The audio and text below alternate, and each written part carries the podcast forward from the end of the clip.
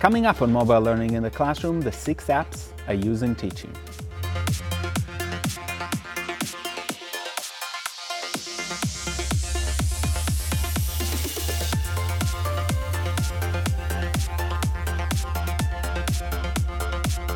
Hi, my name is Guy Trainin. This is Mobile Learning in the Classroom from TechEdge, and today I want to talk about the apps I use most often in my teaching, and I'm going to talk about six apps that do very different things.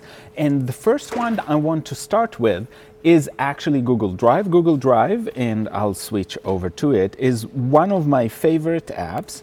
And the reason it's one of my favorite apps is because you can use it to uh, get student uh, products to share documents with students and most importantly, it's a great way for students to collaborate with each other or for you to collaborate with uh, students as they're writing, as they're creating, and as they're doing. So uh, I have a very rich uh, Google Drive with a lot of folders and a lot of files that have been shared by multiple people. And uh, again, what I love about that is that ability to share, to have the opportunity to comment on other students' work and really do some of that work in a way that is very collaborative, that can happen at exactly the same time. And actually, I love when me and somebody else I'm collaborating with, or when students are collaborating, they don't have to be in the same space at the same time, although they can be. And that ability to chat on the side as part of creating the document is fantastic. So, Google Drive is probably the best way for me to have students collaborate, teachers collaborate, or you collaborate with your students and respond to them and have that history of um, working together. So that's Google Drive. Uh, the second app that I want to talk about is Padlet. I've talked about Padlet before, and despite the fact that time has gone by, um, I still use Padlet very often in my classroom, again, as a collaborative tool, as groups are working or individuals are working, and I want to get the collective, what everybody's thinking about, and start a discussion, you can see I have lots of walls. I have, a, I can log in, although you can use Padlet without logging in. I do as an instructor because I want to keep the products and potentially use them as a formative assessment. And we'll let this load. And you can see there are lots of comments, and one of the reasons it loaded a little bit slower is because students have uploaded graphics to make their argument. This was a discussion about the latest results of NAEP, so you can see that uh, groups of students have uh, added text, added pictures, and text with pictures. So it's a way to incorporate multimedia and see the results of all of the groups without necessarily having to discuss all of it at once. And of course, the added advantage of Padlet when you have an account is that you can save it and you can go back and review it and see if students are meeting objectives, if there's anything you, you missed or if there's anything that you want to go back to in the next lesson and reinforce. And uh, just so you, would see, I have quite a selection of uh, walls that I use for meetings, for collaborating with uh, other instructors, but also and a lot with my students in different classes. So this is Padlet. The next one I want to talk about is Socrative. Um, Socrative is the ability to create formative assessment as you go or pre-prepare it, whether you're running a session at a conference or teaching in the classroom. I use it very commonly.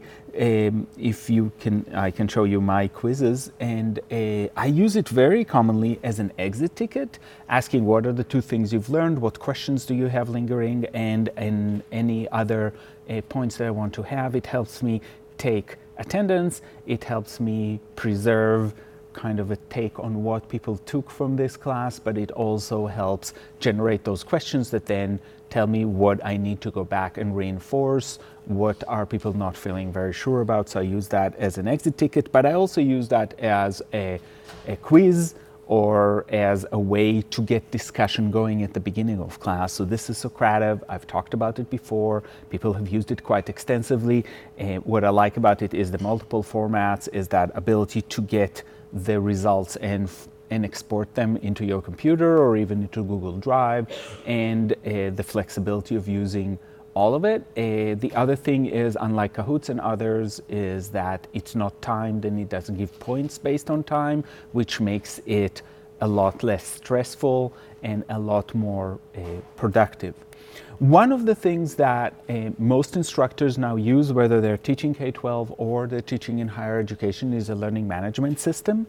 And learning management, there are quite a few learning management systems out there. We right now at UNL use Canvas. It's not the only one out there. Uh, I do like Canvas very, very much because it is mobile first, because it is very flexible and it does everything that I want it to do, but it's not the only one. You can see uh, I've got my classes showing up here and these are, this is the class I teach right now, and you can go to discussions, to uh, email um, students in your class, to look and uh, assess assignments, create an uh, announcement and all of that. Now, I'm right now showing everything on an iPad, but all of this and all of the apps I'm talking about today will work on any platform. They're platform agnostic. Uh, I like using my iPads for some of them, but it's not necessary.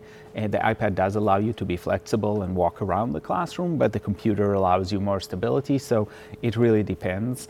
Uh, the most important thing is that you're not tied to a specific platform. So uh, Canvas allows, again, a, a, really quick use of uh, the resources on hand and the ability to communicate with all students in an organized, centralized place where you host every, all the other resources. It can merge with Padlet, it can merge with Drive, it can merge uh, with almost any other tool you have there. Um, the next category of tools is uh, video conferencing. I think video conferencing like Google Hangouts, we right now use Zoom, but again, that's not exclusive. I use Skype sometimes, but that's a, a really important tool in instruction. Uh, it helps you conference with students when you're not there or when they're at home or not available. It helps me also uh, communicate with colleagues that are not uh, necessarily available. And most importantly, if students are missing, they're not in class, the ability to zoom into class and be a participant in what's happening in class is really important as a way if you've got students who are ill often or have some chronic conditions or other challenges this is a way to bring them in and make sure that they're not lagging too far behind. Um, if somebody is with family somewhere or anything like that it's again a really good solution. So zoom and i'll just briefly go into zoom just to uh, demonstrate. Um, you can join a meeting, or if you've got an account, you can create a meeting. For free, you can have meetings if you create an account uh, you can have meetings that are up to 45 minutes. Despite the fact that I have a pro account, I actually like the 45 minute limit because it does prevent you from going too long. But if kids are zooming into your class and that class is longer than 45 minutes, it makes sense to have an account or to use a service that will allow you to do it.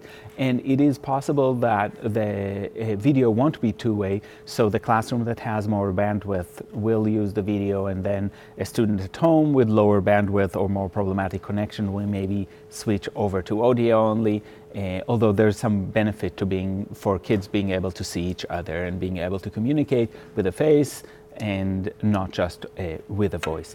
The last thing that I use very often in my, in my teaching is video.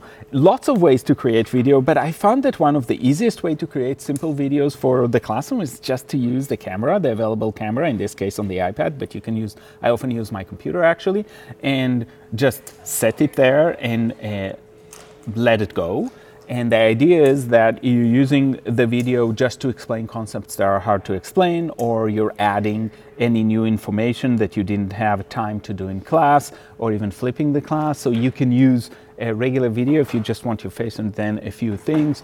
Uh, you can use EduCreations, which is still my favorite, despite the fact that there are a few products in the uh, screencast uh, category. That's another way to bring the documents and not necessarily have your face in there. Uh, both are perfectly fine. Both are ways to think about how do I incorporate video into my classroom? How do I make sure that all the content gets to everybody?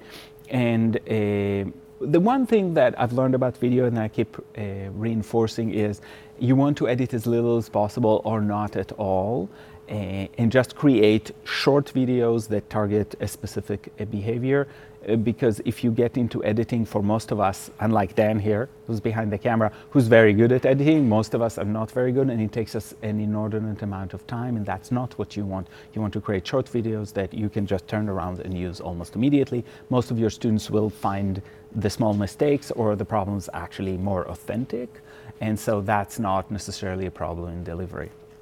So today, In Mobile Learning in the Classroom, I talked about six apps that I use in my teaching almost every day, and I'll see you next time.